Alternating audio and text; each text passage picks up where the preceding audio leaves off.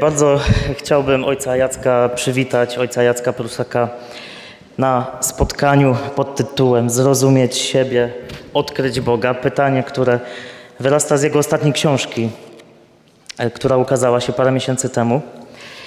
Pozwolę sobie przedstawić naszego gościa dla tych, którzy nie bardzo wiedzą jeszcze, kim on jest. Wziąłem informacje z Wikipedii, ale zupdate'owałem po konsultacji z ojcem Jackiem. Okazuje się, że to dobrze, że to zrobiłem. Ojciec Jacek Prusak, urodzony dwudziestego drugiego marca tysiąc dziewięćset siedemdziesiątego pierwszego roku w Przemyślu, jest księdzem katolickim, jest jezuitą, teologiem, psychoterapeutą, psychologiem, publicystą, doktorem nauk humanistycznych w zakresie psychologii, dyrektorem Instytutu Psychologii Akademii Ignacjanum i jest jeszcze członkiem Komisji Bioetycznej U J O T-u. Wiele różnych funkcji, wiele różnych możliwości. Bardzo się cieszę dzisiaj, że możemy Cię tutaj witać. Jeszcze raz brawa, żeby się poczuł dobrze.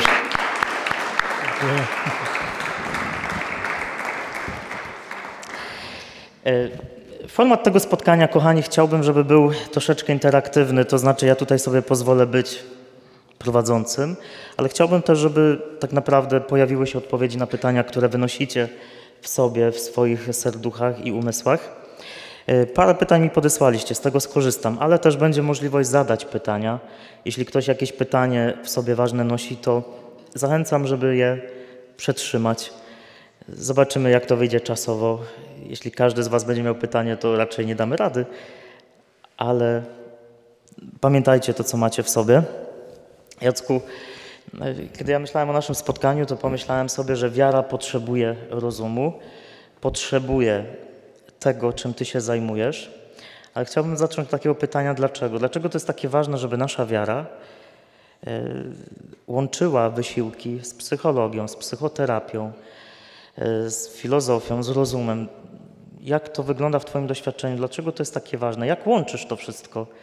Czy to się da łączyć? Czy to jedna wielka ściema? Dlaczego wiara potrzebuje tego, czym Ty się zajmujesz? Ja tylko chciałem na początku podziękować Tobie, ale Państwu za zaproszenie. Przepraszam, że siedzę, ale już skoro wszyscy siedzimy, to też sobie pozwolę na taką formułę, więc dziękuję za zaproszenie tutaj do Was.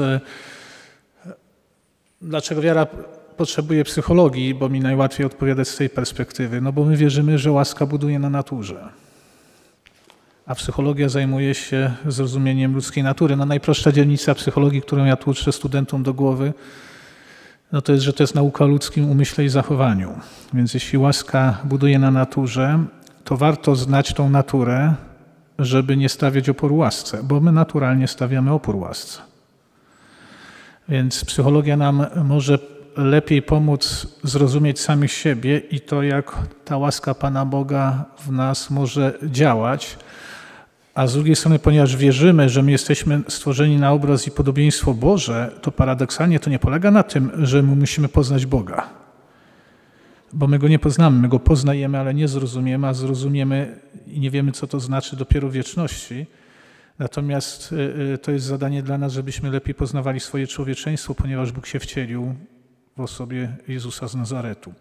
No więc najprościej mówiąc, można oczywiście być osobą wierzącą, w ogóle się nie interesując psychologią. To na szczęście nie jest konieczność, ale wydaje mi się, że jest mało prawdopodobne w dwudziestym pierwszym wieku bycie człowiekiem otwartym na Boga, kiedy się lekceważy psychologię.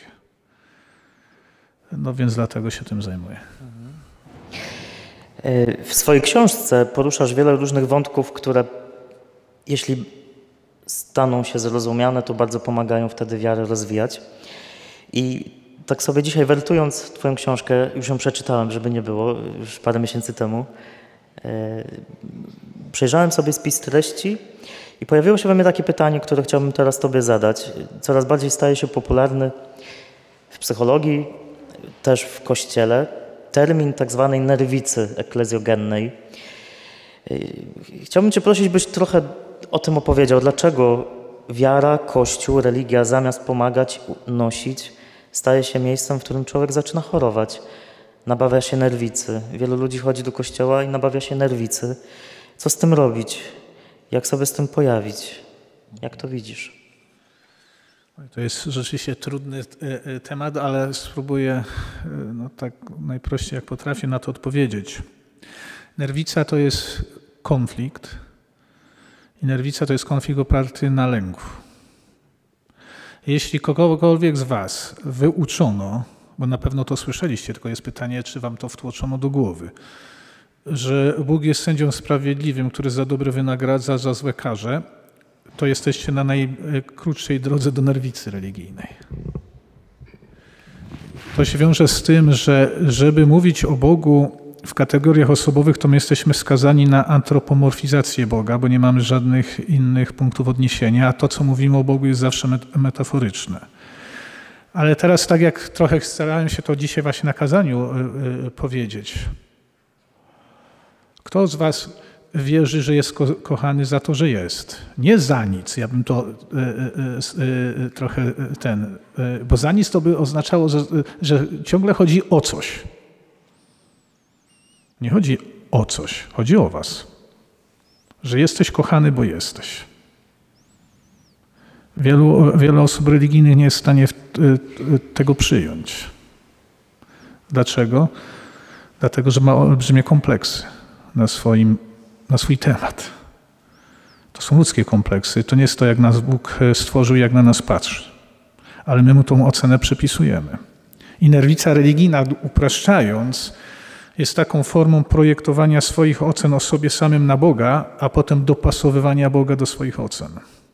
I oczywiście między mną a Bogiem bardzo często tu mediuje Kościół, ale Kościół w sensie jako instytucja, duchowni, katecheza i tak dalej, która może się przyczynić do tego, że ja patrzę na siebie nie oczami Boga, tylko swoimi, w negatywny sposób, a przypisuję to Bogu. A potem Kościół, uważam, że Kościół stoi właśnie po tej stronie i dodat- na dodatek do niczego innego mnie nie zmusza, tylko do tego. Więc nikt się nie rodzi z nerwicą, jakąkolwiek. Żadne dziecko nie przychodzi na świat z nerwicą.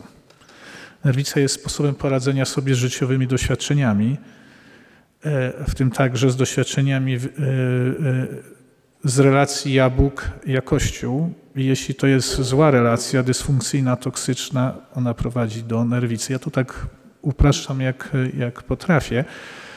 Ale no to się po prostu sprowadza do tego, że ja się boję Boga, ja się boję siebie. W miejsce Boga jest Kościół nie jako wspólnota wiernych, tylko jako instytucja prokurator, a moja wiara to nie coś, co mnie wyzwala, tylko co mnie ogranicza.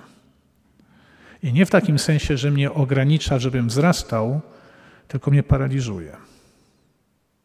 I to się kończy puentą, e, jeśli w ogóle na coś zasługuje, to na karę.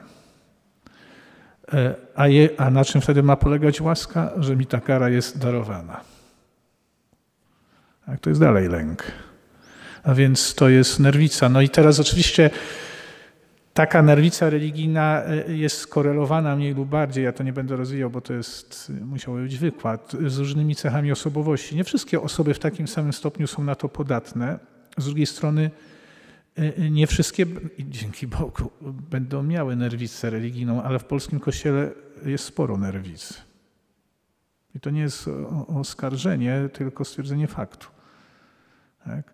No, tutaj tego nie widzę. No, jak patrzyłem na was tak z perspektywy zza ołtarza, ja was nie znam, ale no, czuć takiego dobrego ducha. Co oczywiście nie oznacza, że są tu osoby bez problemów i bez zmagań. Nie ma takich osób. Ale zakładam, że ten poziom nerwicy eklezjogennej tutaj jest bliski zeru. No i obym się nie mylił. Mam nadzieję. Mam nadzieję. Z tematem nerwicy i tego, o czym przed chwilą powiedziałeś, wiążesz jeszcze jeden. To jeszcze tak na rozruch. Też to poruszasz w swojej książce. Jak ważne jest to, żeby człowiek wiarę też podejmował sam decyzję. A mam wrażenie, że my też chyba trochę jesteśmy tego uczeni, że w sumie nie mamy prawa do swoich decyzji, do wolności, no bo Boża wola, nie? Z góry Pan Bóg coś dla nas przygotował, a w ogóle sumienie, jakim cudem mamy słuchać sumienia?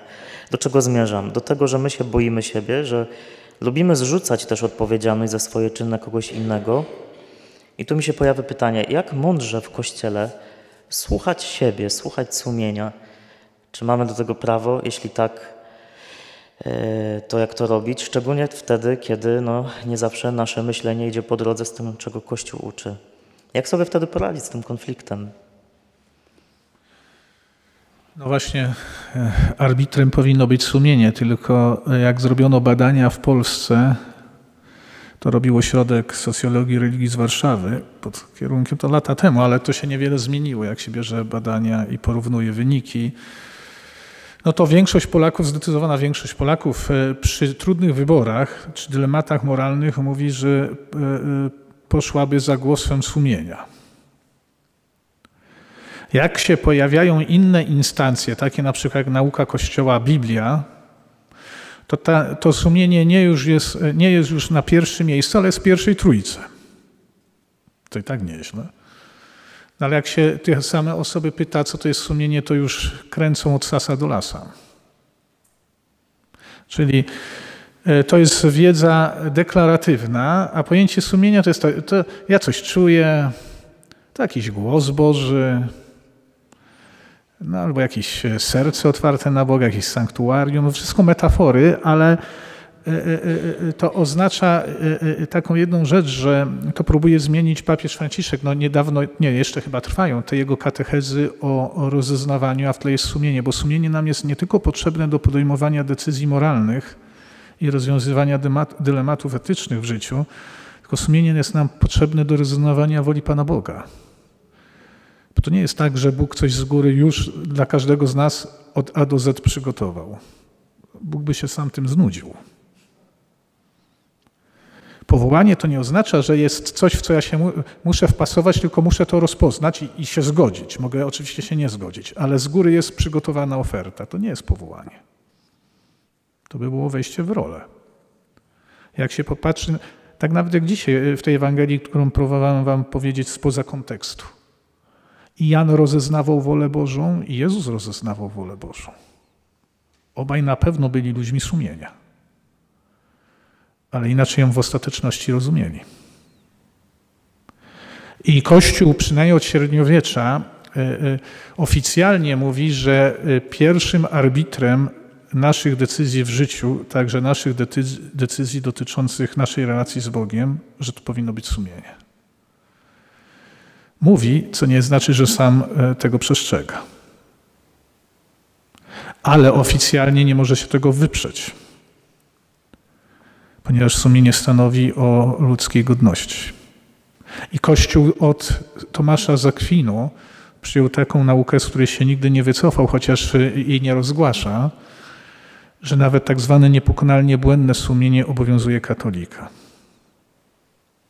To znaczy, mówiąc najprościej, że jeśli to najczęściej nie dotyczy spraw doktrynalnych, jeśli chodzi o doktrynę, bo sumienie nie rozstrzygnie, czy Bóg ma jedną naturę w trzech osobach, trzy osoby w jednej naturze, to nie, sumienie nie ma takiej wiedzy, nie ma dostępu do takiej wiedzy. Ale już sumienie ma dostęp do tak zwanej wiedzy moralnej i teraz oczywiście Kościół zakłada, że dobrze uformowane sumienie nie może stać w sprzeczności z nauką Kościoła. Ale nawet jeśli stoi, to i tak masz obowiązek, tak mówi Tomasz Zaklinu i powtarza to za nim oficjalne magisterium Kościoła, masz obowiązek słuchać sumienia. Bo jeśli naprawdę go słuchasz, że jesteś w błędzie, to jesteś w błędzie szukając prawdy. Tylko psychologia mówi, tu zrobię skok do psychologii, że większość z nas nie ma odwagi podejmować samodzielnych decyzji. To raz, a dwa, że szybko je zmieni, kiedy odczuje presję grupy. Bo człowiek sumienia to jest taki, który wybierze to, co uważa za prawdę, wybierze to, co uważa za słuszne, także wbrew innym i pomimo tego, że może być odrzucony albo ukarany za tą decyzję. Jest wiele eksperymentów w psychologii społecznej, które pokazują, że my zmieniamy opinię, jak ty, ty, nawet jeśli mamy rację, tylko wtedy, kiedy zorientujemy się, że grupa nas odrzuci albo że coś na tym stracimy. Więc Macie prawo w życiu podejmować decyzje w zgodzie ze swoim sumieniem także wtedy, kiedy ono jest w konflikcie z nauką Kościoła. To nie oznacza, że macie rację, czy że mamy rację, ale to oznacza, że dopiero wtedy odkryjemy prawdę. W przeciwnym wypadku narzucana jest wam nauka, którą musicie uznać za prawdę, a nie prawda, która ma was prowadzić przez życie. A jest inna rzecz, o której wiemy, że gdyby ludzie w Kościele wbrew kościelnym autorytetom nie podejmowali decyzji innych niż te, które oni by chcieli, dalej byśmy popełniali pewne błędy, które dalej popełniamy. Jak myślicie? I tym zakończę, bo nie chcę wchodzić za bardzo w dygresję. Ale gdyby tak duchowni podejmowali decyzje zgodnie z sumieniem, a nie patrząc na swoich przełożonych, czy byśmy mieli skandal pedofilii w Kościele? Nie, mielibyśmy pedofilów w koloratkach w Kościele, ale nie skandal pedofilii w Kościele. Ponieważ zabrakło podejmowania decyzji sumieniem. Były normy, że nie wolno mówić, albo że trzeba e, unikać zgorszenia i to się stało sumieniem. Że trzeba bronić kolegów, bo jak to wypada, to się stało sumieniem. Więc my mamy deficyt sumienia i w społeczeństwie, i w Kościele, dlatego nie bójcie się żyć i podejmować decyzje w zgodzie z własnym sumieniem, bo tam jest Bóg. Pozwolę sobie odejść już trochę od książki, ale nawiązałeś do pytania, które chciałbym postawić jako pierwsze z puli, które mi zadaliście, które się odnosi do księży. To jedno z moich ulubionych, które się pojawiło. Nie jest aż takie ostre, spokojnie. Spokojnie, ja się nie boję ostrych pytań. Nie, dlatego ja już myślę w głowie, jakie ostre ci zadać, ale to za chwilę. Ktoś napisał, może chciałby, ksiądz, mam nadzieję, że chciałby, pokrótce opisać problemy psychiczne u księży. Czasu mi nie wystarczy. To tak króciutko. No pamiętajcie, że księża to są ludzie, którzy czasami udają, że jest inaczej. No, ksiądz po pierwsze wnosi w swoje kapłaństwo problemy, które nie rozwiązał wcześniej. Nie rozwiązał, bo je mógł w ogóle nie znać, albo nie potrafił je właściwie nazwać, albo nie miał odwagi się nimi zająć.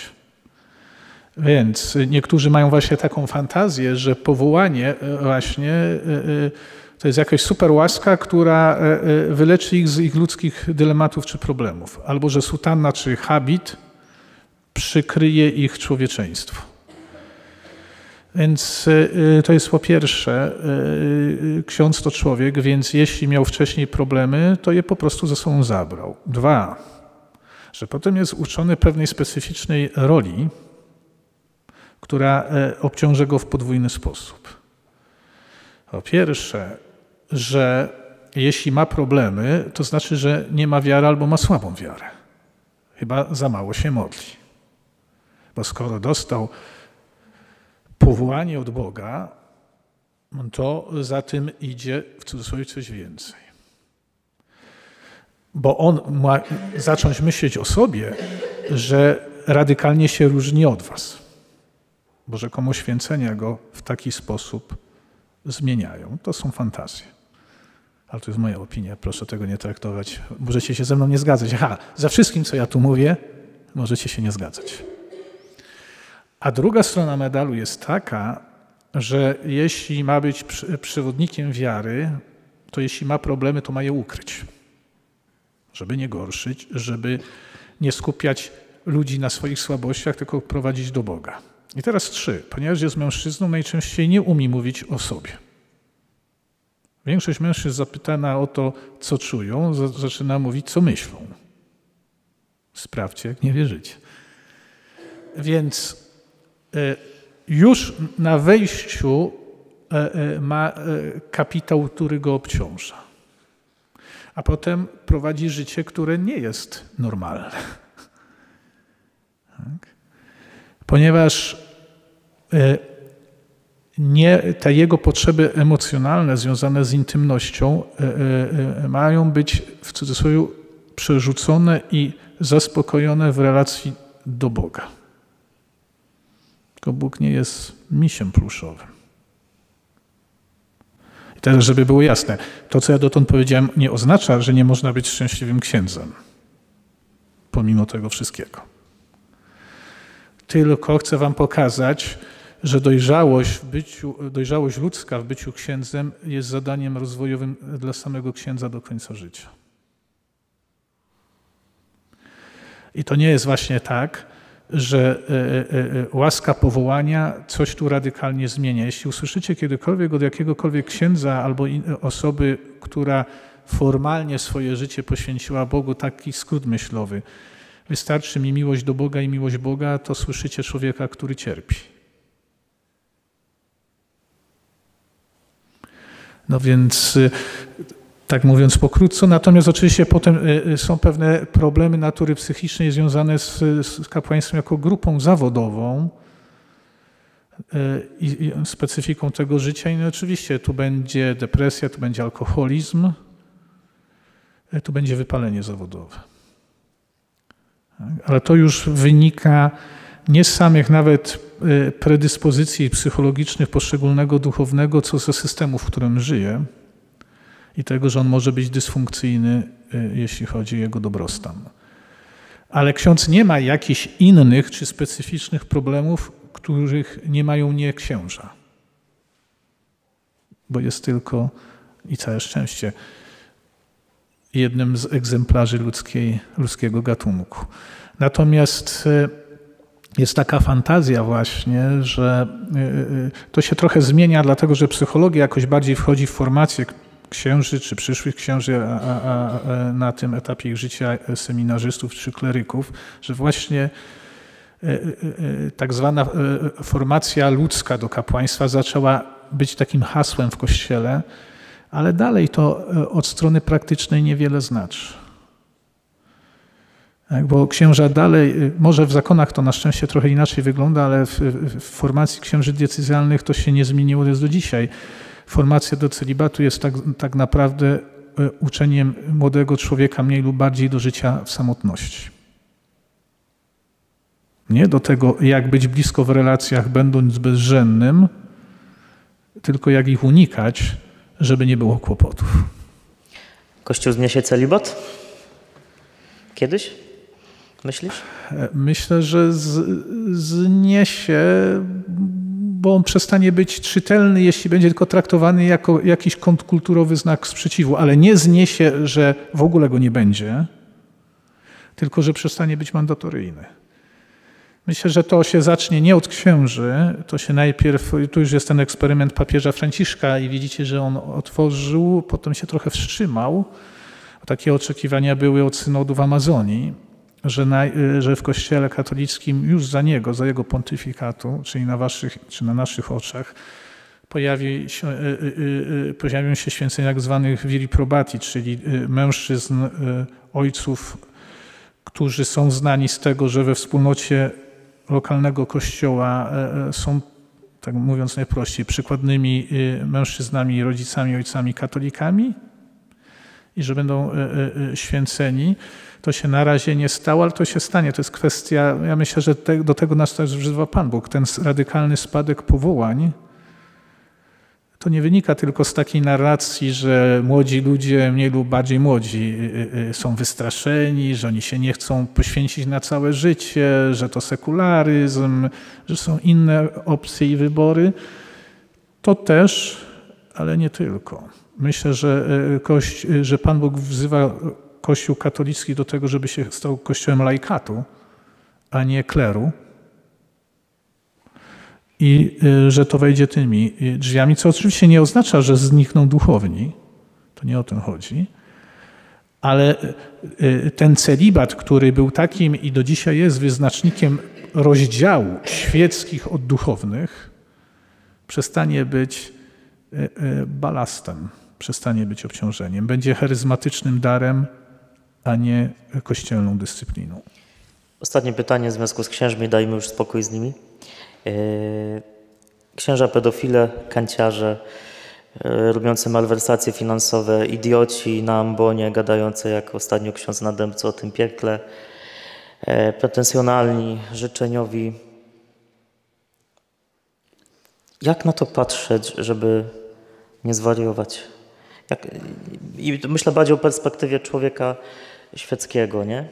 Takiego na przykład młodego człowieka, jak tu, który spotyka się z takimi ludźmi w kościele. Jak na to patrzeć? No właśnie patrzę na... Po pierwsze, pamiętajcie, że ksiądz wam ma pomóc, a nie zastąpić Boga. A jak wam przeszkadza, to zapomnijcie o księdzu. Tak? Waszym obowiązkiem jest relacja z Bogiem, nie z klerem. Ksiądz może mieć fantazję, że bez niego nie ma relacji z Bogiem, ale to jest jego pobożne życzenie. Ono nie jest pobożne, to jest jego fantazja, życzeniowe myślenie. Łaska wiary nie polega na tym, że pomiędzy tobą a Bogiem ma stać ksiądz. I bez księdza nie masz dostępu do Boga. Łaska wiary właśnie nie potrzebuje pośredników. Księża nie są po to w Kościele. Księża są po to, żeby czuwać nad tą łaską i jej towarzyszyć, a nie żeby ją zagarniać. I to od strony praktycznej przekłada się na władzę duchową w sensie sprawowania sakramentów, ale sakramenty bez wiary, bez indywidualnej wiary to są puste rytuały. A od strony duchownych wykonywanie władzy i nic więcej. Więc jeśli widzicie duchownych, którzy po prostu są ludźmi z własnymi kompleksami, deficytami, ale udają, że jest inaczej, to nie pozwólcie, żeby wam zabrali wiarę albo ją osłabili. Nie traktujcie jakiegokolwiek księdza jak guru. Możecie go lubić, macie prawo, nawet kochać, ale nie traktujcie księdza jak guru, bo zrobicie jemu i sobie krzywdę. Natomiast to, że spotkacie różnych księży, to z różnymi deficytami, to oprócz tego, że, że to po prostu są też ludzie, no to może wynikać także z tego, że nie poradzili sobie z własnymi zmaganiami. Nie, że oni tacy zawsze byli albo tacy muszą zostać. Tylko, że oni sobie ze sobą nie poradzili, a tą bezradność próbują przykryć swoją władzą, jakimś rygoryzmem, moralizmem i tak dalej.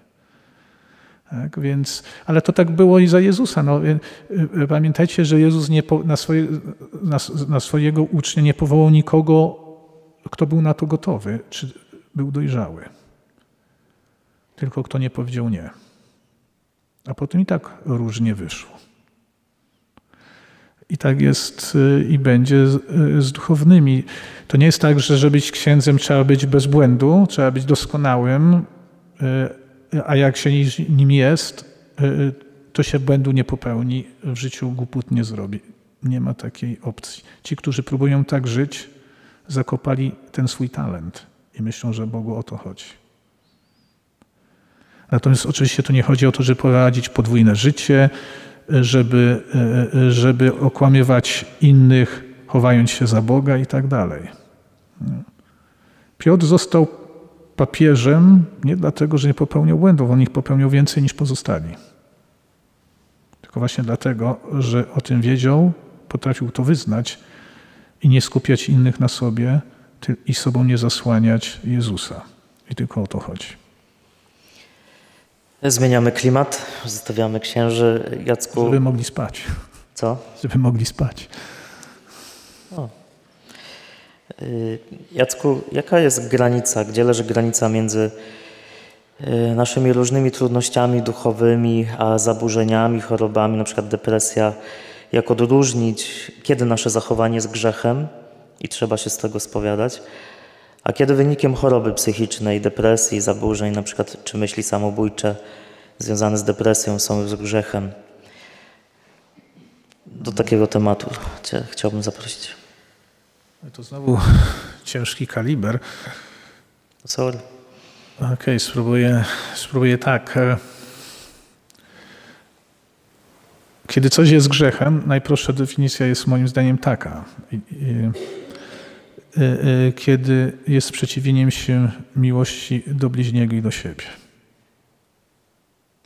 Jeśli krzywdzisz siebie bądź kogoś, to jest to grzech. Bo krzywdzisz w ten sposób Boga. Zabijasz Boga w człowieku. Możesz go zabijać w sobie. To nie jest sprawdzanie, czy wszystko zostało zrobione tak, jak ma być, zgodnie z dekalogiem. Dekalog jest tego rozciągnięciem, ale można się w życiu zacząć zachowywać tak jak faryzeusze. To byli ludzie pobożni. To nie byli ludzie, którym wiara i Bóg byli, była obojętna. Ale dlaczego Jezus miał z nimi taki problem? Ponieważ oni chcieli swoje życie tak uregulować względem Boga, żeby nie było tam miejsca na pomyłkę i żeby wszyscy patrzyli na nich. A tak się nie da. Więc y, oczywiście ma, y, y, są te katalogi w Kościele katolickim także y, y, y, grzechu, no ale to najprostsza rzecz jest dekalog. I tego nie chcę za bardzo rozwijać. Jeśli sumienie ci wyrzuca coś w tych dziesięciu punktach, to lepiej to wyznaj. Natomiast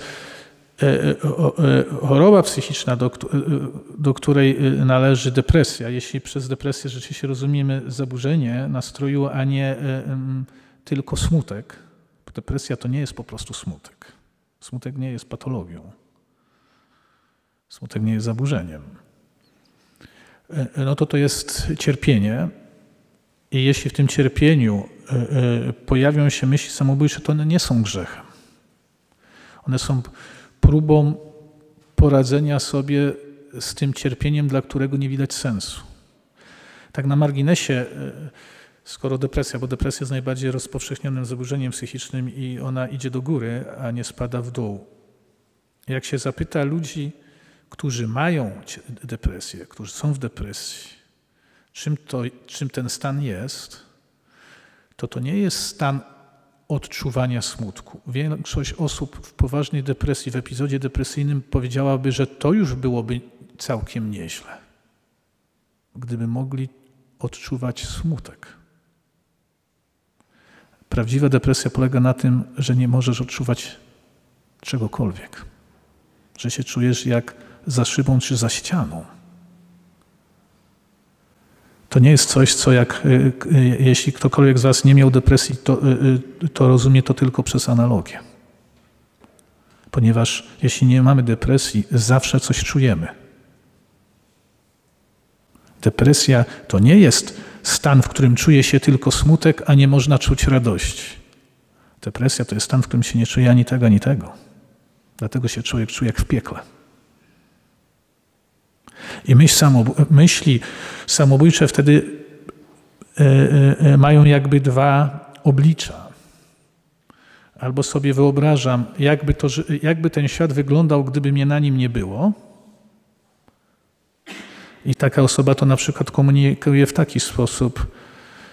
Nie spotkamy się w przyszłym roku na Boże Narodzenie. Albo to wygląda w taki sposób bardziej radykalny, już dalej tak nie mogę. Bo osoba, samobój, osoba samobójca, tak to nazwijmy, to nie jest osoba, która e, e, e, chce umrzeć, tylko nie potrafi żyć. Już dalej nie potrafi tak żyć.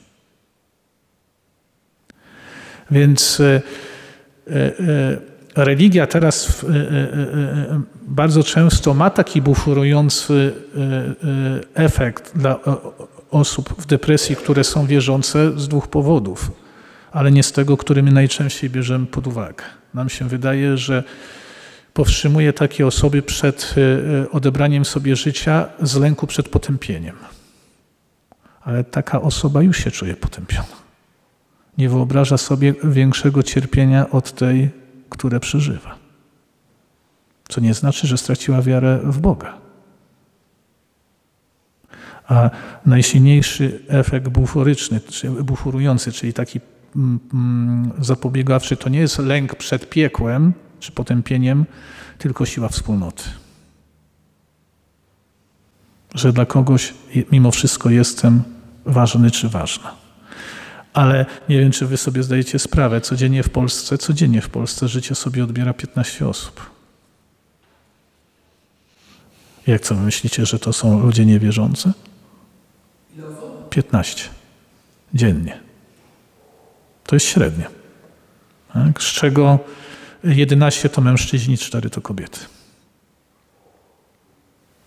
No.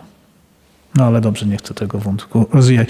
Więc nie, proszę się nie spowiadać jak się ma, e, e, z, z, z tego, jak się myśli, kiedy się choruje, czy bardzo cierpi. E, proszę szukać pomocy. I nie tylko ze strony Pana Boga czy Kościoła. To nie jest grzech, to jest zbawienie. Jacku, czy propozycja na życie zgodna z nauką Kościoła jest spójna z fizycznością i psychiką człowieka, czy jest wbrew nim?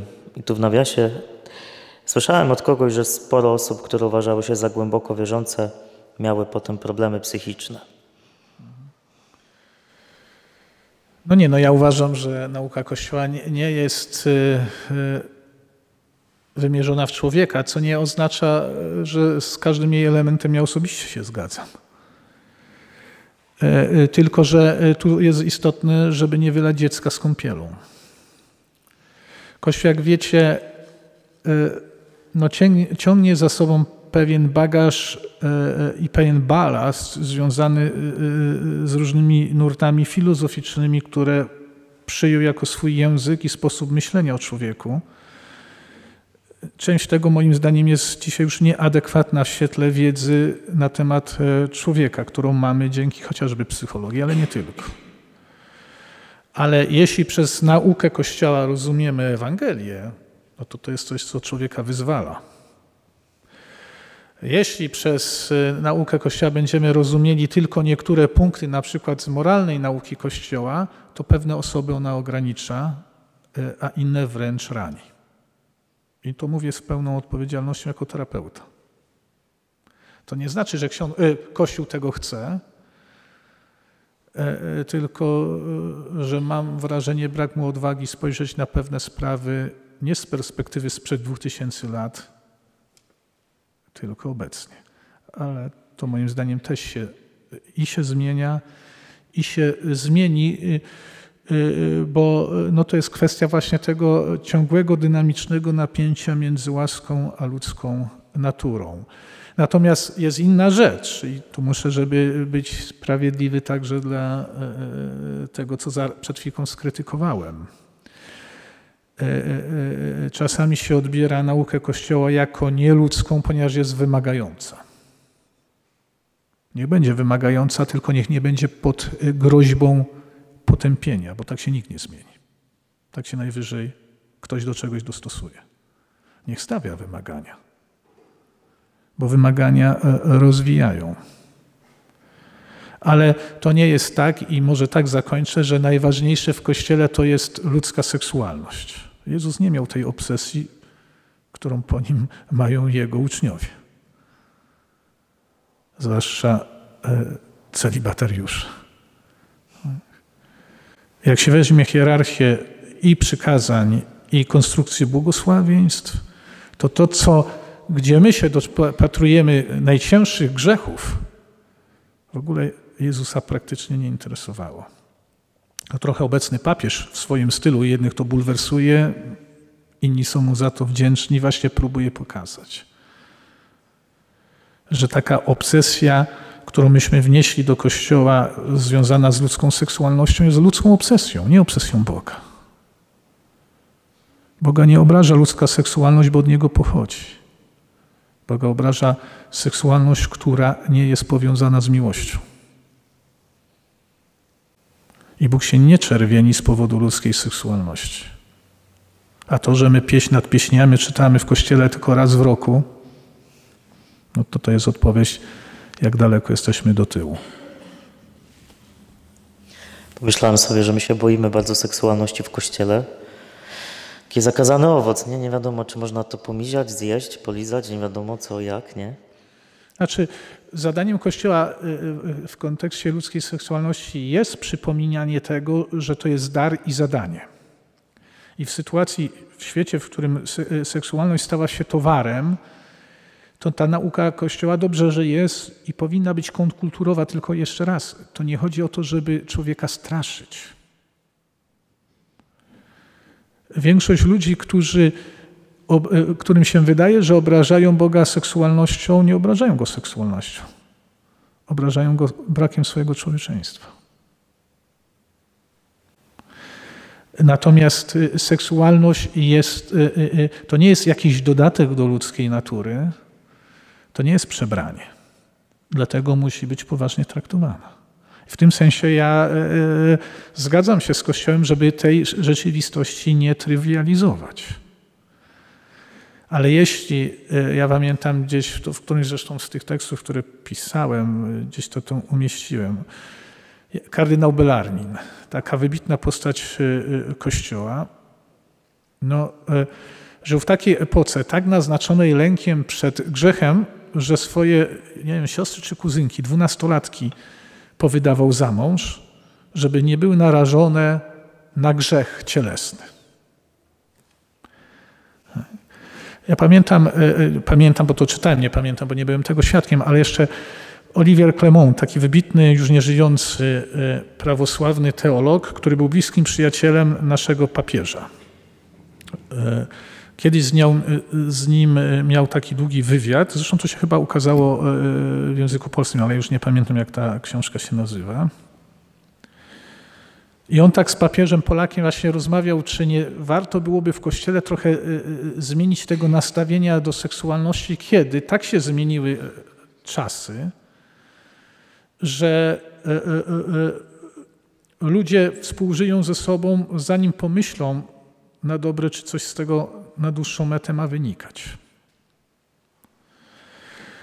I czy nie warto by, nie zmieniając naukę Kościoła, mówiąc wszystko wolno, są inne ważniejsze rzeczy, tylko czy nie zrobić tego jako pewną drogę formacji.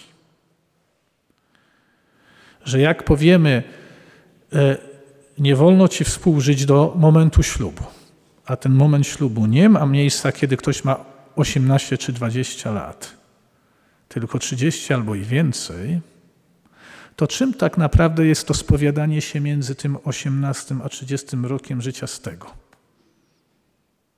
Jest udawaniem. Bo ludzka natura nie pozwoli komuś żyć w celibacie, jeśli nie uważa, że do tego został powołany. Więc to, co ja chcę powiedzieć, to jest właśnie to, że Kościół musi, to, to się już pojawia w, na tej drodze synodalnej, że y, to trzeba jakoś przemyśleć, nie żeby coś zrelatywizować, nie żeby pójść na łatwiznę, ale żeby stawiając wymogi y, pokazać, że tu chodzi o coś więcej niż o zwykłe niewolności, albo to jest grzech. Bo to przestaje być po prostu zrozumiałe. A widać to w takiej sytuacji, kiedy, i to, ma, to jest nasza już rzeczywistość, kiedy nawet wśród osób wierzących, nawet wśród katolików, zanim dojdzie do ślubu sakramentalnego, często żyje się tak, jakby to już był ślub, tylko bez kościelnego błogosławieństwa. I potem te osoby są pytane, no i co się zmieniło w twoim życiu po ślubie? I one nie potrafią udzielić odpowiedzi. Bo co się zmieniło? No nic się nie zmieniło. Tak samo się dalej traktują, jak się wcześniej traktowały. Jeśli sakrament małżeństwa sprowadzimy do lic- kościelnej licencji na seks, to będziemy mieli właśnie takie odpowiedzi.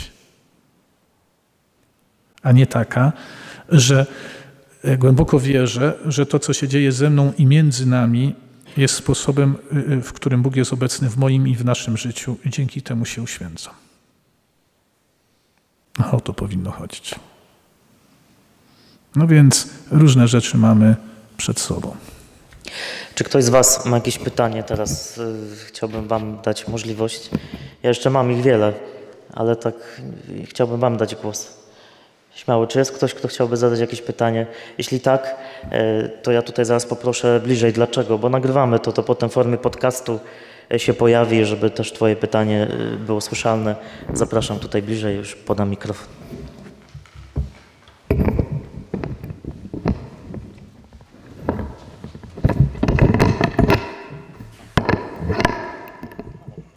Mam na imię Artur, mam czterdzieści dwa lata. Zadałem sobie takie pytanie.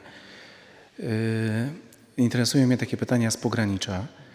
Yy, Jezus mówi, bądźcie jak dzieci, niewinni, no w pewnym sensie naiwni, ale przecież miłość, czy jest miłość, czy miłość ma być naiwna?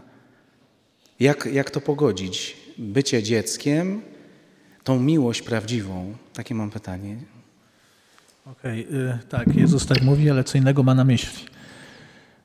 Dlaczego Jezus stawia nam dzieci za wzór? Nie dlatego, że są niewinne. Oj, dzieci potrafią być bardzo okrutne. Tylko po pierwsze, dzieci nie mogą być infantylne. Infantylni mogą być tylko dorośli.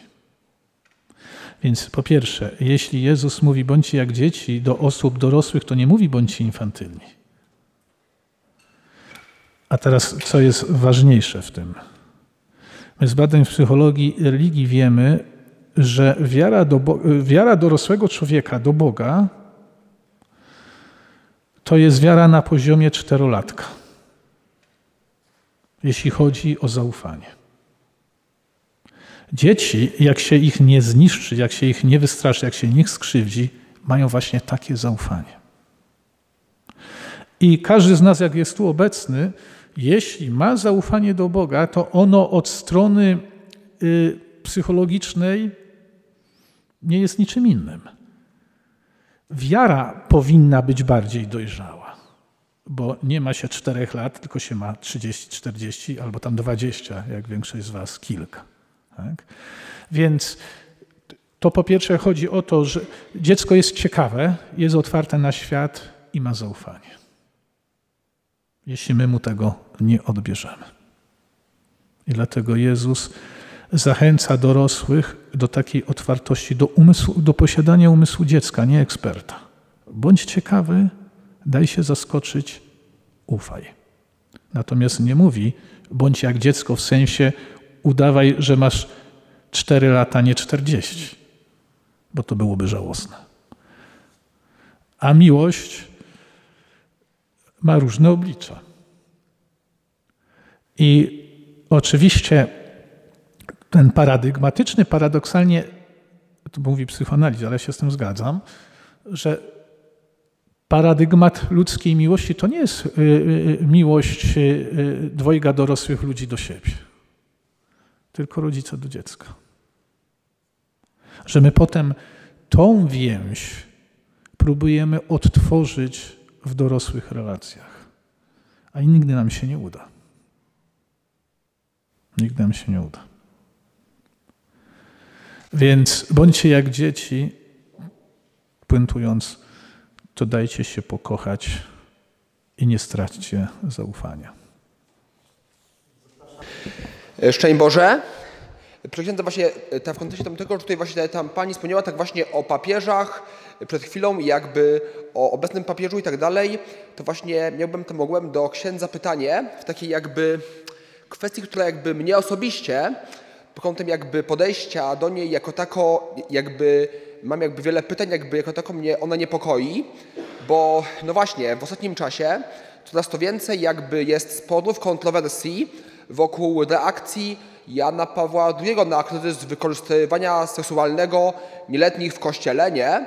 Jakby są bardzo różne głosy, bo z jednej strony właśnie taki T V N właśnie wy, wyemitował cykl reportaży pod hasłem Bielmo, gdzie właśnie te niedokładności były pokazane. Z drugiej strony właśnie pojawił się reportaż na T V P Pauliny Guzik pod tytułem Szklany Dom, gdzie taki trochę jakby biorący w obronę Jana Pawła drugiego. W sumie ja osobiście zetknąłem się z opinią, że papież mógł nie dowierzać w niektóre tego typu skandale i to mogło wynikać z tego, że, jako, że jakby jako kapłan w P R L u był świadkiem rzucenia wielu niekorzystnych oskarżeń pod adresem księży, które były fałszywe i później jako papież mógł jakby w to nie dowierzać, ale tak do, ale tak do konkluzji przechodząc właśnie jak ksiądz myśli. Jakby, y, ogólnie właśnie jakby, y, czy, jakby, czy bez zdaniem księdza y, papież w tej kwestii popełnił jakieś tam wyraźne błędy, a jeśli tak, to na jakiej płaszczyźnie i z czego mogły wynikać? Okej, okay. To znaczy tak, Jest pytanie, czy mówimy Wojtyła jako kardynał, czy mówimy Wojtyła jako papież. Wojtyła jako kardynał mógł popełnić te błędy, które widzimy wszędzie, bo ja nie zakładam, dlaczego Wojtyła miałby być, wyrosnąć ponad, ponad przeciętność w sensie katolicyzmu globalnie. Nie ma na świecie diecezji, która poradziła sobie z tymi problemami. To po pierwsze, więc nie oczekuję, że nagle w Polsce znajdzie się taka diecezja, o której możemy powiedzieć, o, ona wzorowo sobie z tymi problemami poradziła, bo jak nigdzie sobie z nimi nie poradzono, to dlaczego w Polsce? A niby dlaczego Polska miała być taka wybitna albo wyróżniona? Nawet jeśli mówimy o archidiecezji zarządzanej wtedy przez y, y, kardynała, który dzisiaj jest na ołtarzach. To po pierwsze. Po drugie, że mówimy o czasach, których i sprawca, i ofiara były rozpięte pomiędzy dwoma systemami. Jeśli sprawcą był duchowny, ofiara była z Kościoła, co było po drugiej stronie? Nie było niezależnych sądów. Była komuna. Więc ja chciałbym, żeby Karol Wojtyła jako arcypasterz diecezji, w której sam żyje i pracuje, nie miał na sumieniu żadnych błędów. Ale gdy, jeśli zostanie to udowodnione, bo na razie to jest poszlakowe, że to miało miejsce, to ja się nie zdziwię. Tak? Po prostu dlatego, że na dzień dzisiejszy nikt mi nie udowodnił, że jest miejsce, w którym te sprawy były załatwiane tak, jak miały być załatwiane. Jeśli chodzi znowu o Wojtyłę jako papieża, no to no i mówię, ja nie jestem watykanistą, nie chcę tu wchodzić w, w różne detale. Niewątpliwie on nie wierzył w zakres tego zjawiska. Wtedy, kiedy to się zaczęło dziać, ja byłem w Stanach Zjednoczonych. Ja tą rzecz przez trzy lata widziałem z ulicy. Ja mieszkałem tam, gdzie ten skandal wybuchł. I pamiętam reakcję w Ameryce, kiedy w Polsce to jeszcze był temat taki oto jakaś Ameryka za oceanem, to ten zepsuty kościół, zepsute społeczeństwo i tak dalej. Już dzisiaj dobrze wiemy, że to dotyczy problemu w całym Kościele, ale go dotyczy dlatego, że dotyczy struktury Kościoła. Nie poszczególnych osób, tylko struktury. Zawiodła struktura. Zawiódł klerykalizm. I teraz ile z tych oskarżeń, czy to do Wojtyły jako kardynała, czy do Wojtyły jako papieża, ile z tych oskarżeń uda się udowodnić, ja nie wiem. Wiem jedno, były popełniane błędy. Ale ponieważ one były popełniane globalnie, w pewnym sensie nie wierzę, że sam Wojtyła mógł przerosnąć system, który jego samego uformował. Natomiast nie wierzę, że był nieczuły na te sprawy i po prostu interesowało go dobro księdza, a nie dobro ofiary. To już z tego, co wiemy, nie w każdym przynajmniej przypadku, który mu się zarzuca, a nikt nie ma na razie na szczęście tak dużo, to nie miało miejsca. Więc ja to rozstrzygnięcie tego pana pytania wolę pozostawić historykom, ja nim nie jestem, ale mówię, że mnie to nie szokuje, jeśli to zostanie udowodnione, będzie mi tylko przykro. A mam nadzieję, że ucząc się na błędach, Kościół dzisiaj jest w innym miejscu niż był w tamtych czasach.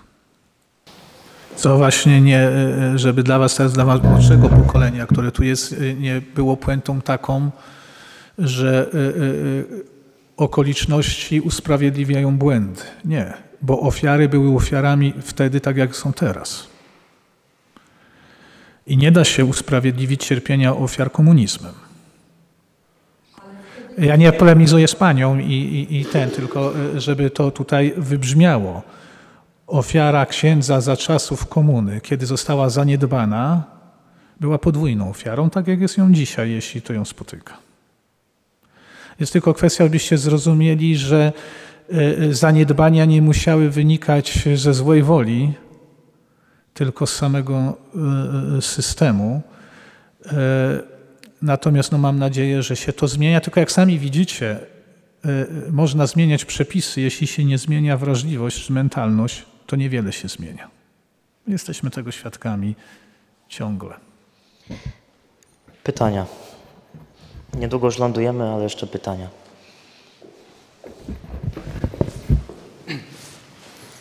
Jędrzej, mam dwadzieścia pięć e, lat. Mo, można ten, żeby się tak nie schylał, bo to nie jest przed tabernakulą.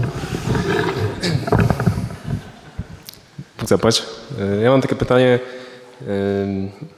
Amerykański aktor Denzel Washington, znany z tego, że oczywiście znany z wielu świetnych produkcji, w jakich wziął udział i, i podkreślał swój talent. On często, znaczy bardzo często, nawet zawsze mówi wprost, że nie wstydzi się swojej wiary, że że jest osobą wierzącą, że Bóg mu pomaga. Powiedział kiedyś coś takiego, że niektóre osoby nie polubią cię tylko i wyłącznie z tego powodu, że twój duch irytuje ich demony. I ja też miałem takie wewnętrzne przeświadczenie, że jest naprawdę sporo prawdy i samemu też na własnej ścieżce życiowej spotykałem różne osoby. I te słowa miały właśnie potwierdzenie w tym, co powiedział, więc e, chciałbym zobaczyć ojca światopogląd na, na ten temat, co, co ojciec może... Ja tak z innej beczki, bo tak już by wszedł, wszedł, weszliśmy w jeden temat, teraz chciałem zapytać e, z innej strony. Dziękuję. To jeśli ja dobrze zrozumiałem twoje pytanie, no to ono się sprowadza do tego, co powiedział Jezus. Że w imię moje prześladować was będą. To znaczy, ja nie rozumiem na przykład tej pa paranoi polskiego kościoła, która mówi o, o obrazie uczuć religijnych i o prześladowaniach katolików. No, a, a czego my się spodziewamy? No przecież Jezus to zapowiedział, że jeśli będziemy Jego uczniami, świat nas będzie odrzucał. I tyle. No to jak odrzuca, to znaczy, że jesteśmy po, na, na właściwym, we właściwym miejscu. To oczywiście nie oznacza prawa do tego, żeby gardzić nami, bo reprezentujemy taki, a nie inny światopogląd, ale oczekiwanie, że świat ma nam klaskać, bądź padać nam do kolan, no to to jest chrześcijaństwo bez soli. Tak? Natomiast oczywiście w, w kategoriach takich, no pamiętajcie, że teraz to, co się dzieje z wizerunkiem Kościoła, no sprawia, że ludzie są agresywni, nie dlatego, że was nie lubią, bo mogą was w ogóle nie znać. Tylko dla, dlatego, że reagują na to, że wy się do czegoś przyznajecie, co dla nich jest zagrożeniem. Ale nie tylko dlatego, że im się, im się wydaje, że to im zagraża, tylko dlatego, że sami mogli być w ten sposób skrzywdzeni. Tu nie chodzi o pedofilię. Chociażby taki skrót myślowy, że prawdziwy Polak to prawdziwy katolik. Ja do dzisiaj pamiętam, to mnie zbulwersowało kilka lat temu, jak były jakieś uroczystości w Warszawie polityczne, a ja wtedy wracałem z wykładów z Warszawy do Krakowa. Jechałem w pociągu, w którym jechał ojciec z tej y, pikiety, ona była antyrządowa y, i y, myśmy siedzieli w pokoju, y, Boże, w pociągu, y, w przedziale to Pendolino, w, tam po środku, gdzie jest te, te, są te stoliki. No i on i trójka, dwójka ich, jego synów i ja, no w, tej, w tym czworoboku.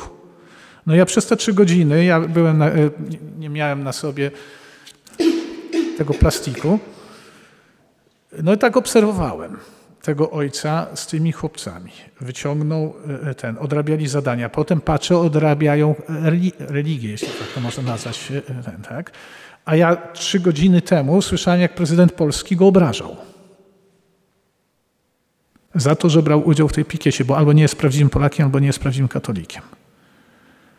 Olbrzymia masa osób w Polsce w wyniku polaryzacji, jaką mamy do czynienia, i teraz ja się nie, tutaj nie opowiadam po żadnej stronie politycznej, żeby dla was to było jasne. Tylko jeśli teraz mi mówi mój kolega, który w wakacje prowadził grupę pielgrzymkową z Krakowa do Częstochowy, mówi, mówi Jacek, słuchaj, jeszcze nigdy tyle nie było hejtu po drodze. My idziemy, a ludzie z samochodu. I to tak rzucali, rzucali no, mięsem. To, że nas już nie przyjmują tak chętnie, jak przyjmowano nas wcześniej, no dobra, no to to mogę zrozumieć. Ale to, że ludzie nas nie znają, przejeżdżają i po prostu otwierają szyby i leci hejt, no ale to się bierze z tego, że religia w Polsce stała się zakładnikiem sporów politycznych. I ludzie reagują tak, jak usłyszy, że ty jesteś z tej partii, nieważne czy cię zna, on już wszystko wie na twój temat. Jak ty mi powiesz, że jesteś katolikiem, aha, ciemnogród. Nie? Natomiast no nie oczekujmy, i to jest taka puenta, że jeśli my będziemy dawali świadectwo Ewangelii, to ludzie mają nam klaskać. Nie. No więc y, nauczmy się z tym żyć. Dwa ostatnie pytania. Zapraszamy Pawła. Dobrze pamiętam? Zgadza się, Pawła. Ja akurat mam dwa pytania, więc nie wiem, czy, czy nie wyczerpię puli. Tak? No to fajnie. Ja mam pierwsze pytanie, to dotyczy tego, że człowiek na przykład w życiu wcześniej doświadczy jakiejś traumy, jakiegoś zranienia. I czy się spotkał ksiądz z czymś takim, że taka osoba po prostu swoje życie jakoś zacznie z Kościołem, zwiąże mocno, zacznie ze wspólnotami, tam mieć dużo, bardzo dużo się modli, czy zaczyna słuchać różnych tam celebrytów takich katolickich i czy się ksiądz z czymś takim spotkał. No i to dla mnie jest takie naturalne, że zamiast się leczyć po prostu, zamiast jakoś...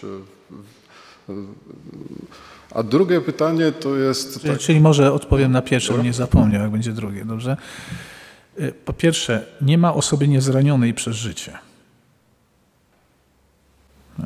Każdy z nas tu ma swoje rany.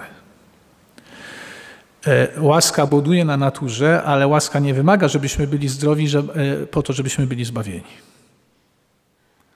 Tylko nasze rany mogą nam utrudniać otwarcie się na łaskę. Możemy ją przeżywać jako zagrożenie. Nie trzeba być kompletnie zdrowym, żeby być świętym. Wielu świętych nie było zdrowych. Ale najlepiej by było, gdyby ludzka natura, ludzka dojrzałość była skorelowana z dojrzałością religijną. Bo wtedy to jest najbardziej czytelne także na tych, którzy na nas patrzą. I teraz, jeśli jesteśmy poranieni przez życie i szukamy uzdrowienia w obrębie Kościoła, to też jest zrozumiałe. Tylko że czasami szukamy tutaj drogi na skróty. Na przykład wiele osób myśli o tak zwanym wewnętrznym uzdrowieniu, jak o wyczyszczeniu przez Boga swojej pamięci. To tak nie będzie, bo jakby ci Bóg wyczyścił pamięć, to byś nie wiedział, kim jesteś. I teraz Jezus po zmartwychwstaniu co? Nie miał blizn? Miał bliznę. Ślady po ranach. Ma je do dzisiaj. I mieć będzie na zawsze. To y, y, chodzi o to, żeby uszanować porządek wiary i natury. Psychologia nie zastąpi wiary, ani psychologia nie zastąpi religii. Religia nie musi w psychologii widzieć konkurenta, a tym bardziej wroga. Ostatnio papież znowu przypomniał coś, co każdy z nas powinien pamiętać, że formuła katolicyzmu to jest i, i, a nie albo, albo. I jedno i drugie. Jeśli może... Korzystaj ze wszystkiego, co może ci pomóc być lepszym człowiekiem i bardziej otwartym na Boga. Natomiast może być taki skrót, że ludzie boją się wejść, bo psychologia, bo psychoterapia na przykład wymaga konfrontacji ze sobą. I to jest trudne. Więc niektórzy mają fantazję, ja pójdę na mszę o uzdrowienie i to ma wszystko załatwić. Czasami załatwi, ale to będzie specjalna interwencja Pana Boga. W większości wypadków z moich i nie tylko moich doświadczeń to tak nie działa. Więc korzystajcie z jednego i drugiego i to jest odpowiedź na Pana pierwsze pytanie. A drugie pytanie dotyczy takiej tęsknoty niektórych osób za doświadczaniem cudów. Czyli chodzi mi o coś takiego, że no bardzo fajnie się słucha różnych świadectw, że ktoś tam stoczył walkę z siłami zła, jakoś modlitwy tam miały miejsce i on zwyciężył. No. I o co mi chodzi? Czy jest jakiś test, takie rozróżnienie, że czy mamy do czynienia z rzeczywistym jakimś człowiekiem, który doświadcza jakichś zjawisk nadprzyrodzonych, a takim człowiekiem, który tylko no, ma taką fantazję, czy wręcz no, to jest jakieś tam zaburzenie psychiczne. Dziękuję. No to kwestia jest y, y, y, trudna, choć równocześnie prosta. Kryterium Jezusa jest y, y, takie. Po owocach ich poznacie. Po owocach ich poznacie. Natomiast y, y, czy istnieją obiektywne kryteria? Takich nie ma. Ponieważ jeśli chodzi o rzeczywistość wewnętrzną, my do niej nie mamy bezpośredniego dostępu. Czy to jest od Boga, czy to jest tylko ludzkie? Ja napisałem, napisałem o tym doktorat i doszedłem do wniosku, że nie ma prostego rozwiązania. Tak? Natomiast nie chodzi o to, gdyby wszystko było o takie, oparte na nadprzyrodzonych zjawiskach, nie, człowiek by nie potrzebował wiary. Uwierzyłby w siebie. Mistycy mówią, że w ogóle, a Jan od Krzyża to nawet poszedł ostro pod ścianę, powiedział, jak się zaczniesz tym, tym zajmować, to się cały czas zajmujesz sobą. To, co nas zbliża do Boga, to nie są nadprzyrodzone fenomeny, tylko wiara. Więc im coś jest bardziej spektakularne, im bardziej jest podkręcane jako takie właśnie ten, tym bardziej jest problematyczne. Im jest prostsze, bez show wokół tego, tym jest większe prawdopodobieństwo, że to pochodzi od Boga. Ale ostateczne kryterium to jest takie, po owocach ich poznacie. I teraz y, y, te owoce mogą się pojawić u ludzi chorych, i te owoce mogą się pojawić u ludzi zdrowych. Bóg nie jest uzależniony swoją łaską od naszego stanu zdrowia. Ani fizycznego, ani psychicznego. Więc y, tak gwoli ciekawostki, to z, z własnego zakonu. Nie, w tych samych czasach, w których żył Ignacy z Loyoli, założyciel jezuitów, w Rzymie żył też święty Filip Neri, założyciel oratorianów, takiego zgromadzenia książ. Ten Filip Neri chciał wstąpić do jezuitów, ale osobowościowo zupełnie się różnił od Loyoli i ten nigdy mu na to nie pozwolił. Neri był ulubieńcem Rzymu. Loyola był smutny, obsesyjny, on miał taką strukturę psychiczną, a tamten to był wesołek. Wesołek. Obaj są święci. Obaj są założycielami zakonów. Obaj byli doradcami papieży i kardynałów. I kiedyś ulubieńca Rzymu, Filipa Neri, zapytali ludzie, co by zrobił, gdyby nie wiedział, co ma zrobić. On powiedział, poszedłbym poradę do świętego Ignacego. No nieźle. Ale najciekawsze było to, co dopowiedział. Po zasięgnięciu jego rady zrobiłbym dokładnie na odwrót. Ha? Jeszcze raz, kierujcie się sumieniem i bądźcie otwarci na Boga. I teraz, jakbyście zapytali dzisiaj psychiatrę i on miałby ocenić ich osobowość tak a posteriori, na podstawie ich dokumentów i świadectw ludzi o nich, jeden i drugi najprawdopodobniej załapałby się na jakąś diagnozę. No i? No więc na szczęście rzeczywistość jest bardziej złożona i to uszanujmy. Jako Wisienka, ostatnie pytanie, bo już czujemy, że mamy ciężki dzień za sobą. Tak? A to może ktoś, kto nie pytał, żeby tak poczuć jeszcze inny vibe. Pani? No to zapraszam. Chciałabym się zapytać, czy ma znaczenie, czy terapeuta jest psychologiem chrześcijańskim, czy, czy może być też z innej szkoły, czy, czy to w ogóle ma jakieś znaczenie i jaka jest pomoc dla osób, które mają tą nerwicę eklezjogenną? Ej, tylko niech pani nie odchodzi od mikrofonu. A chce się pani modlić z tym psychologiem? Nie. No to to nie ma znaczenia. Tak. To znaczy, jakby problematyzując sprawę. Badania pokazują, że im większa jest spójność między światopoglądem terapeuty a światopoglądem jego klienta czy pacjenta, tym w większości wypadków działa to korzystnie na proces pomocy psychologicznej. Ale od tego są też wyjątki. I teraz, to co powinno się liczyć dla osoby wierzącej, to nie to, czy terapeuta jest wierzący, czy nie, tylko czy jest profesjonalny. Bo psychoterapia nie powinna ani prowadzić, ani być zachętą do wiary w Boga, ani odwodzeniem od takiej wiary. To jest przekroczenie kompetencji psychoterapeuty, obojętnie czy on jest wierzący, czy niewierzący. Większość ludzi religijnych ma lęk przed terapeutą, jeśli nie wiedzą, czy on jest wierzący, czy nie, nie z powodu przekonań, tylko wartości. Ale żaden terapeuta nie ma prawa podważać wasze wartości. On ma obowiązek najwyżej sprawdzić, na ile one są spójne z tym, jak wy sami nimi żyjecie. Do tego ma prawo. Więc ja zawsze odpowiadam osobom, bo oczywiście wielokrotnie jestem o to pytany, żeby mi ksiądz, jeśli ksiądz nie może być moim terapeutą, polecił osobę wierzącą. Ja po, po pierwsze nie, nie, nie znam wiary większości swoich kolegów czy koleżanek terapeutów. Ich o to nie pytam. Ja znam ich kompetencje. Wiara nie jest tutaj najważniejsza.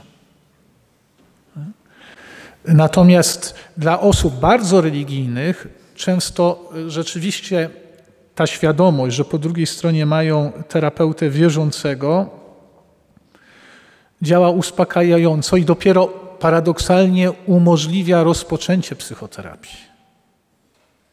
Ale mówię, to nie jest obowiązek i nawet od tej pozytywnej korelacji bywają wyjątki. Więc najpierw sprawdźcie kompetencje. A jak się boicie i dla was jest ważne pytanie o wiarę terapeuty, to samych siebie najpierw zapytajcie, o co tu chodzi. Dlatego, że bardzo często jest tak, że tu też chodzi o to, że ja o pewnych rzeczach nie będę mówił albo z góry wiem, jakie ma być rozwiązanie, bo skoro wierzymy w to samo, to mamy wierzyć tak samo.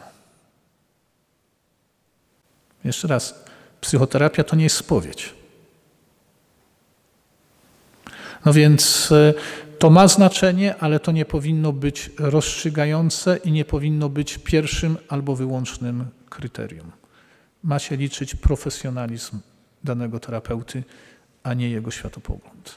Jego światopogląd ma znaczenie, ale nie powinien być rozstrzygający. Jeśli jest rozstrzygający, to on przestał być psychoterapeutą.